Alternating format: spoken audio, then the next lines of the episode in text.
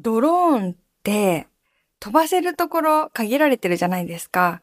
だから話題になってるけど、あんまり見たことがなくて、で、先日ね、広めの公園に行きまして、まあ多分そこは禁止がされてないところなのかなと思うんですけど、そしたらね、あの家族連れのお父さんらしき人が、そのドローンっぽいコントローラーを持ってたんですね。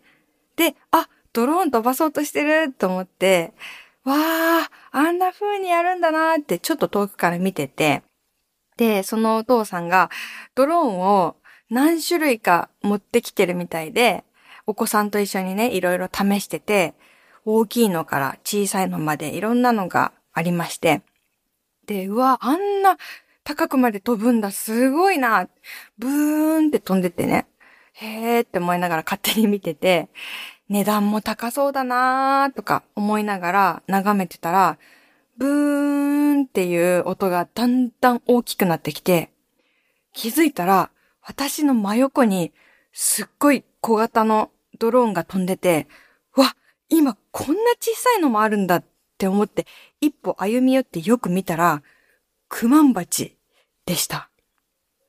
藤岡みなみのおささらないと皆さんやっほー、藤岡みなみです。今週もポッドキャストオリジナルでお送りしていきます。ハッシュタグは番組本編と同じ、おささらないとをつけてつぶやいてください。いつもありがとうございます。いやいやいや、本当にクマンバチの飛び方マジで安定してるから、あれ、ホバリングって言うんですか？あのなんか止まっているかのように見える飛び方？本当にほぼドローンだなって思いましたよ。うん。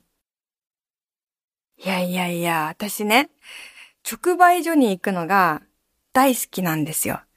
近くのこう農家さんとかが作った大きい新鮮なお野菜とか、ジャムとか、地域の方が作ったポプリみたいなのが売ってたりとか、あとは手作りのパン、お花とかね、名産品などが売ってる、ああいうちょっと大きめの直売所に行くのが大好きで、でも多分皆さんも好きですよね。おささらナイトを聞いてる人は多分直売所好きだと思う。ごめんなさい、勝手にそんなこと言って。ね、結構ね、品揃えもいいから、まあ、スーパーみたいな感じで利用してる人もいるけど、でもやっぱり一般的なスーパーとは全然違う個性があって面白いですよね、直売所って。で、私もね、去年5、6キロ、もっとかなすごい大きい重たい冬瓜を150円で買ったりとか、あとめっちゃ長い長芋とか、珍しいいろんな色のトマトとかね、ハーブとか買ったり、ね、してたんですけど、直売所ってなんか特に季節感が溢れ出てるような気がしませんか？今の時期だとね、ちょうど私の住んでいるところだったら、春の山菜が並んだりとかしていまして、もうすごく楽しいんですよ。で、ちょうどこの間の日曜日に、まだ一回も行ったことがない直売所に行ってみたんですね。そしたらね、入り口にでっかいタケノコが出てて、もうね、すごい立派なの。あとちょっと大きかったら三角コーンとしても使えそうみたいな、そういうタケノコですよ。それが500円だったの。え、えー、と思って、いやー、これもっと高い時あるよなと思いつつ、買うことにして、まあ、普段だったらそんな500円、タケノコ500円分買おうとは思わないんだけど、なんかね、その、大きさに対してこれは安いと思ったので、なんか買ったんだよね。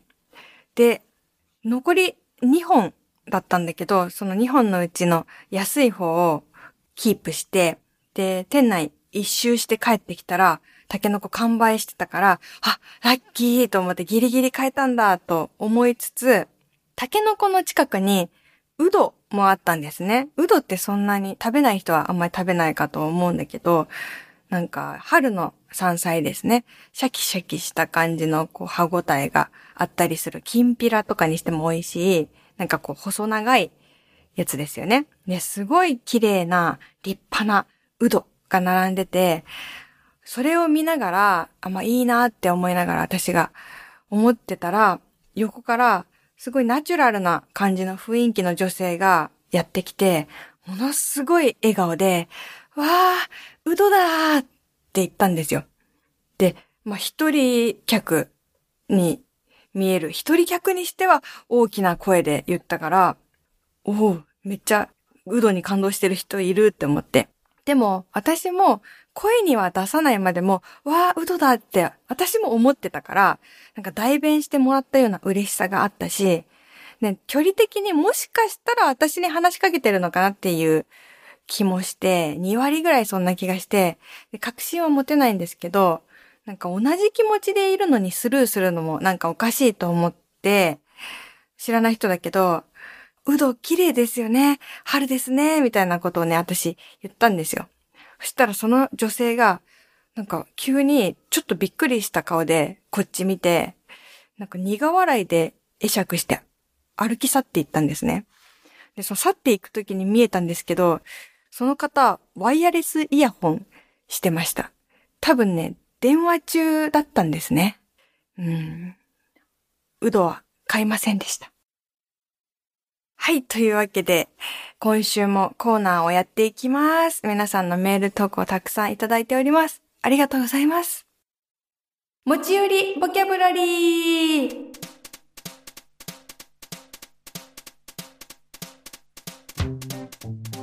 はい。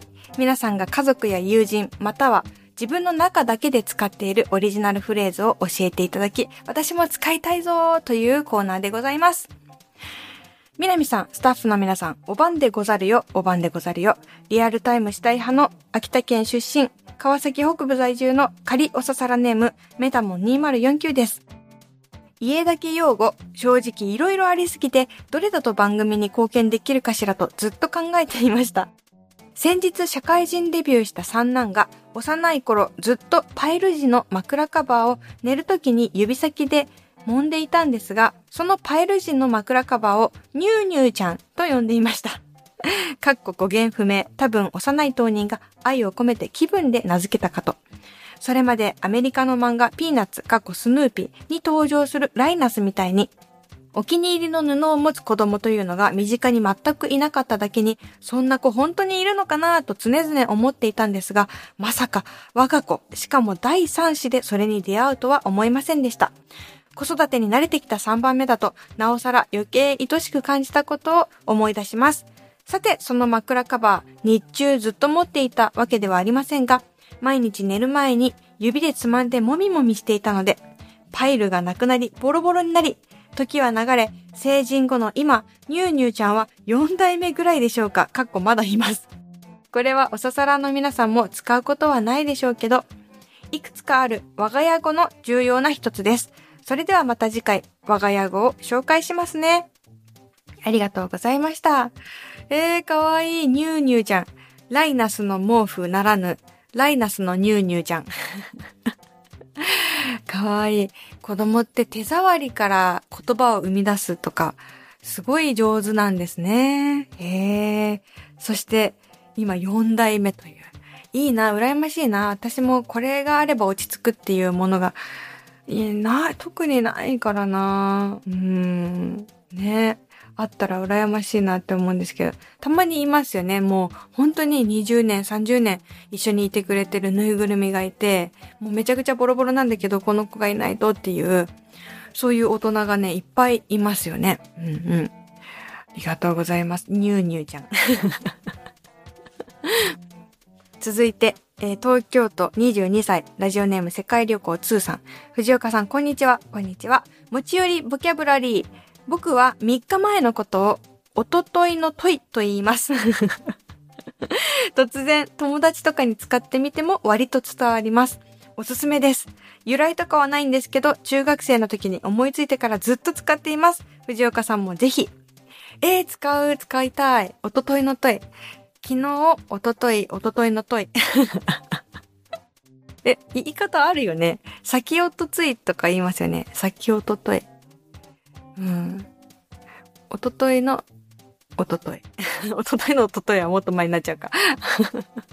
おとといの問いかわいい。問いってなんだろうえー、こういうのってやっぱりその、急に言っても割と通じるっていうのは言葉として優秀ってことですよね、多分。うん。私も使っていきたいと思います。ありがとうございます。続いて、おささらネームポルティ275さん。南さん、スタッフの皆さん、そして藤岡さんちのギャラクシーボーイ、ヤッホーです。ヤッホー。宇宙は無限の可能性。遥か遠い星を見るには、その間にあるもの、雲が邪魔をしてよく見えない。地球の全貌を見るには、宇宙に飛び出さなきゃならない。物事の本質を把握するには、適切な距離が大切だってことを学んでらっしゃる。素晴らしいです。持ち寄りボキャブラリー。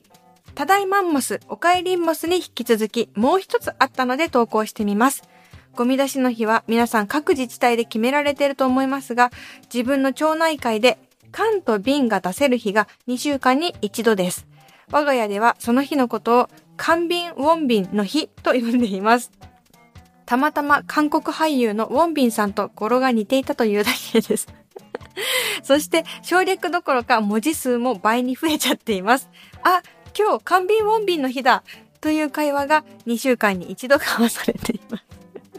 自重テクニックならぬ、自重、えっ、ー、と、文字の字に長いと書いて、自重テクニックです。うわー、面白い。ウォンビンの日でも伝わりそうなのに、缶瓶ウォンビンの日。かわいい。でも、なんか、どこかにいそうですよね。これ日本のどっかに他にも自然発生で、缶瓶の日をなんかウォンビンの日って言ってる人いそう。面白い。私も言ってみようかな。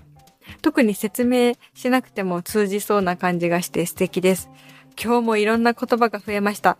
そしてもうすでに、さりげなく皆さんのワードをメールとかの中に混ぜ込んでくれてる人もいて、なんかはちゃこはちゃことか みんな私の鼓膜じゃも使ってね。なんか細かくてぐちゃぐちゃっていう時鼓膜じゃっていうやつ。うん。なんか増やしていきましょう。また教えてください。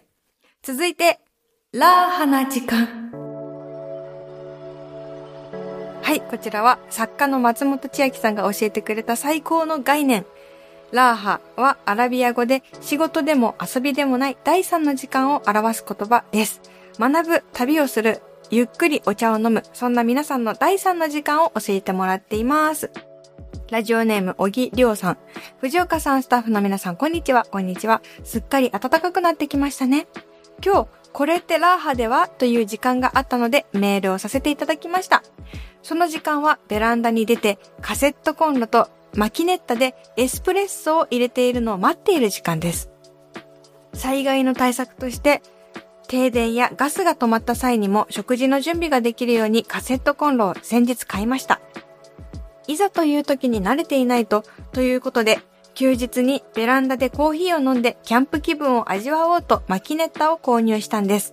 夜間とドリップの道具でもよかったんですけど、深入りのコーヒーが好きなので、深入りを深入りらしく楽しむのにエスプレッソがいいのではという思いつきからの購入でした。早速、今日の夕方に買い物が終わって家に着いてから準備を始めました。ベランダで初めて入れるエスプレッソをマキネッタに火をかけて待っていました。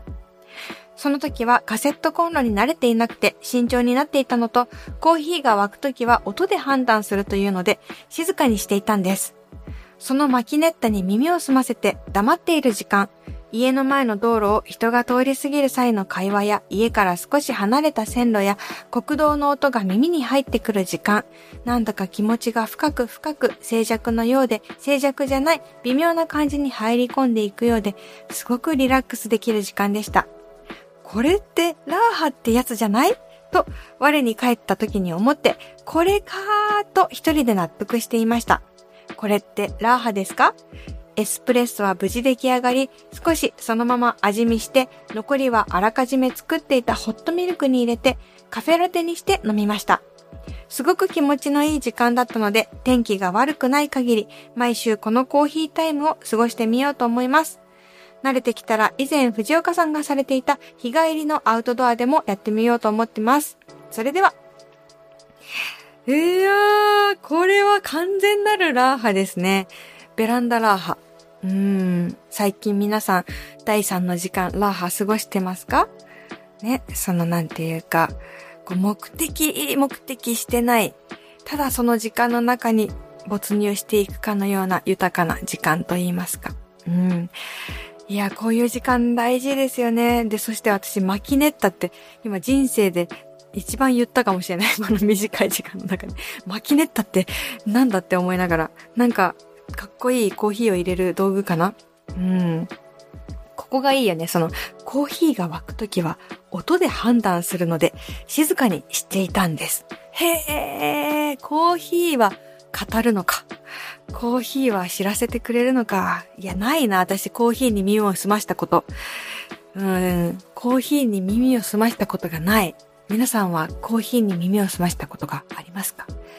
私やりたいな。今度コーヒーに耳を澄ましてみたいと思います。皆さんもこんな時間持っていましたらぜひ教えてください。真似をさせてください。ありがとうございます。続いて、純喫茶南ここでは本編で読み切れなかったお便りなどなどをまったり読んでいきます。カランコロン、いらっしゃい。あ、今日は飲み物はせっかく、えー、小木亮さんが、あのー、エスプレッソ入れてくれたんで、入れてくれたって別に私のためじゃないけど、皆さん一緒にエスプレッソ飲みましょう。こんな夜に飲んで大丈夫かっていう感じしますけど、目がギンってなっても、ちょっと責任の方は、えー、取れませんので、よろしくお願いします。5つ目、札幌市住まいのとある藤岡みなみさんのファンです。お題とは関係ないですが、初メールをさせていただきました。実は先日、札幌でのサイン会に参加させていただきました。某 CM を見て以来、ずっと大好きですとお伝えしていましたが、ラジオも聞いていない私に優しくポッドキャストを教えてくださり、ありがとうございました。大好きなのは本当です。今までの人生で芸能人に夢中になった経験もなく、当日は人生初のサイン会というものに参加し、もちろん人生初のサインをいただき、そして最近人生初の自分で選んだラジオ番組、おささらないとを聞いています。無事、ポッドキャストと Spotify を使うことができ、仕事終わりの疲れをおささらナイトで癒していただいています。さらに、藤岡みなみさんの魅力を知ることができ、さらに大好きになりました。サイン会参加して本当に良かったと思ってます。ありがとうございました。今回は感謝の気持ちと応援したい気持ちでお送りしましたが、またサイレントリスナーとしてラジオを聴きながら応援したいと思います。これからも応援しています。ありがとうございます。わー、やったー。やっぱね、具体的に、ポッドキャスト聞いてる？こうやって聞く、こうやって聞けるから聞いてくださいってね、一人一人に言うのってめっちゃ大事なんだ。聞いてくれた。嬉しい。ありがとうございます。まあ、サイレントリスナーもね、全然大歓迎だけど、よかったらまた投稿してくださいね。ラジオネームもつけて欲しかったら、そう言ってください。え、本当に今ね、なんか、お刺さらないと今まで9年やってきたけど、もっと私にはやれることがあると、また改めてね、気持ちを引き締めて、ちょっとね、頑張っているとこなんですよ。ちょっと皆さんのお力をお借りしたい。よかったら、なんか仲いい友達とか家族とか、ネットの友達とか誰でもいいので、ちょっとこれ聞いてみてってね、お刺さらないとね、あの、紹介してくれないかな ありがとうございます。なんか、ね、本当に一人一人着実に増やしていきたいという気持ちがある。よかったらお願いします。続いて、おささらネーム、天野ジャックさん。みなみちゃん、イキャメラ、よく頑張ったね。えらいえらい。みなみちゃんまた定期的にイキャメラしようね。ありがとうございます。そう。先週のポッドキャストか、イカメラの話したんですけど、イカメラね、今年も無事やってきて、また来年もやるぞと、皆さんもやってねという風に言ったんですけど、今週は人間ドックも行ってきて、そしたらね、お医者さんにね、なんか、あ、結構、若いのに人間ドックなんでやろうと思ったんですか？みたいなこと言われて、確かに、えっと、大体30代中盤ぐらいからそろそろやるかな、やらないかな、みたいな感じで、人間ドックの会場も自分より年上の方の方が多かったかなっていうか、自分より若い人確かいなかったかもね。うん。言われたんだけど、かといって、あ、じゃあ、あんまりそんな、毎年やんなくてもいいんですか？って聞いたら、いやいやいや、やるに越したことはないから、ぜひね、また来年も受けてほしい。特に胃カメラを受けてほしいって言われて、うん。ぜひ皆さんもね、何事もなければね、それはそれで一番いいので、うん、ぜひね、受けてほしい。怖いっていう人はね、私その寝てる間ってやつすごい良かったんでね、そういう方法もあるし、うん。検査はね、受けていこう。やっぱさ、先週胃カメラの話して、今週人間ドックの話するっていうのは、お刺さらないと9年やってきたからこそですよね。その10年前の自分はそういう話題はなかった。うん、やっぱりこう、年を重ねて、検査の話とかになってくる。うん。でも人間ドックってさ、本当にさ、いろんな施設があると思うんですけど、別にその、めちゃくちゃ値段が高いとかいうわけではないとこに行ったんですけど、普通のね、一般的な人間ドックのとこ行ったんですけど、なんかそこめっちゃホスピタリティが良くて、うん。なんか感動しちゃった。うん、牛乳くれたりとか、ランチついてるとか、マッサージチェアがあるとか、もうなんか、こちらです、どうぞってこういろいろね、案内してくれて、なんか私って大切にされるべき人間なんだってなんか思えるような時間だったんですよね。だからね、そういう意味でも人間ドックおすすめなんですよ。なんだろう。体内スーパー銭湯みたいな感じがある。うん。だからちょっとその施設が広々として気持ちよさそうなとことか割とあると思うんで、なんか検査ちょっと億劫だなっていう人はなんか気持ちよさそうな施設に行ってみるといいかもしれない。続いて、えー、ラジオネーム、ロッコアイアンスタマックさん。いい名前ですね。藤岡みなみ様、こんにちは、こんにちは。先週胃カメラ検査のお話がありましたが、僕の胃カメラ克服法は、胃カメラを食べ物扱いするということです。今日の胃カメラはどんな味なんだろうな。存分に味わってやろうじゃないか。むふふふふ。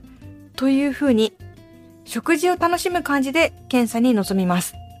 胃カメラに対して無抵抗な受け身ではなく、積極的に受け入れて楽しんでやるぜという気持ちでいると、検査前も楽な気持ちで いられます。すごい。レベルが高すぎる。めちゃくちゃ強者現れちゃったんですけど大丈夫ですか？これ。大丈夫？みんなついてこれてる？かっこいい。まあ、でも、一理ありますよね。受け身だから怖い。受け身じゃなくて能動的に迎え撃つみたいな。胃カメラを食べ物として楽しむっていうのは本当に、うん、強すぎて、ちょっと私にできるかわかんないけど、まあまあでも本当に気持ちの持ちようはあると思うので、うん、他の検査にも言えるかもしれない。ね、まな板の上の恋になりすぎずやっていくっていうのもね、いいのかもしれない。ありがとうございます。続いて、あのー、本編は今ね、空風という暮らしの工夫を発信していくメディアとコラボしていて、朝をテーマにメールを募集しているんですけど、その朝をテーマにしたメール、たくさん来ていてちょっと本編で読み切れなかったので、後半読んでいきます。今週のテーマは、朝ごはんにまつわるあなたなりの工夫です。1通目、なおとさん。みなみさん、こんばんは、こんばんは。毎週穏やかな優しい気持ちを感じながら聞いています。朝ごはん、バナナ1本でも食べるようにしています。ただ、朝は牛乳を飲まないようにしています。出かける前は控えて、夜温めて飲むようにしています。また、旅行をした時は朝食をしっかり食べています。ご飯はおかわりしています。やはり食べたいですね。とのことです。あー、牛乳はね、なんか朝のイメージあるけど、確かに牛乳でちょっとお腹が、なんかこう、なんだ、刺激になっちゃうっていう人もいるから、夜に温めて飲むっていうのは、それはすごくいいことだと思います。私はね、朝も飲むし、昼も飲むし、夜も飲む。牛乳ってさ、飲んじゃうよね。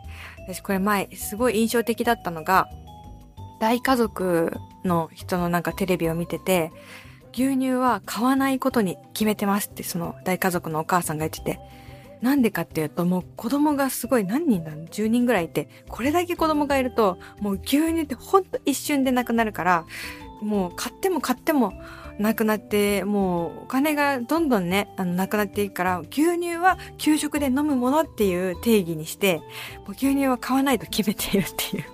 なんかわかるなと思って、なんか牛乳って私も飲んじゃうから、どんどんどんどん飲んじゃうから、買わないようにしてるってのはさすがにないんですけど、別に大家族じゃないから。うん、飲んじゃうっていうのわかる。うん。皆さんは牛乳いつ飲んでますか？続いて、おささらネーム、青世界くんさん。みなみさん、スタッフの皆さん、こんばんは、こんばんは。今回のテーマ、朝ごはんにまつわるあなたなりの工夫ですが、先週の放送で朝ごはんを食べられていないという方が結構多かったんですが、私も食べないことが多いです。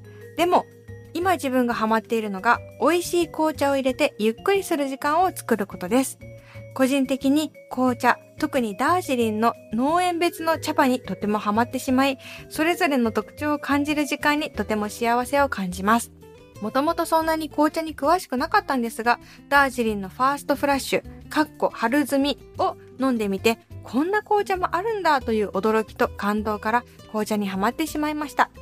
ファーストフラッシュの水色は黄色っぽく、爽やかで中国茶のような味わいも感じ、アイスティーにしても独特な風味でとても美味しいと思いました。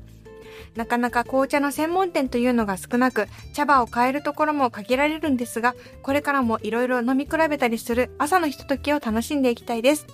いつもいろんな情報や考え方を学べたり、楽しい話も多く、新しい放送が待ち遠しいです。これからも楽しみに聞かせていただきます。ありがとうございます。うわ、優雅。これもラーハな時間ですよね。ええー、ちょっと待って、ダージリンの農園別の茶葉にハマっている。ええー、かっこいい。あの、農園別に飲んでるっていう。そうか、そういう世界なんだ。まあ、いろんな世界ありますよね。なんかわかんないけど、その、焼酎の世界、ワインの世界みたいなのもあるし、もちろん、紅茶の世界があるんですよね。農園、この農園で作られた茶葉だみたいな、ね、茶葉ソムリエみたいなのあんのかな。わー、なんか紅茶の話っていいですね。今聞いただけでなんか紅茶を味わっているみたいな時間が流れましたよ。なんか名前もいいよね。ファーストフラッシュ、かっこ春摘み。ファーストフラッシュって言うんだ。かっけー。何々農園のファーストフラッシュでございます。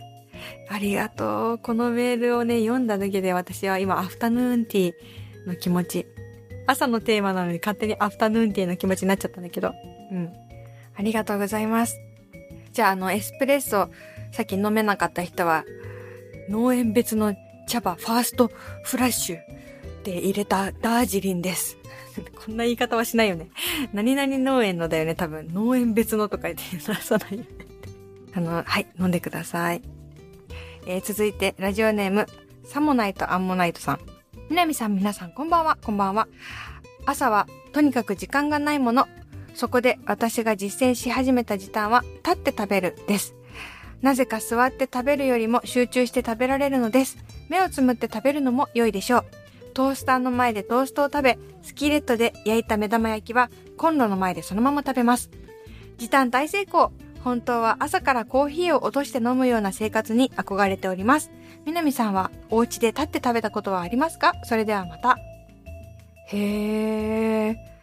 立って食べた方が、座って食べるよりも集中できる ええー、まあ確かに私も忙しい時立って食べたことがあるっちゃあるんだけど、目をつぶって食べるのもいい。あ、これはいいかもね。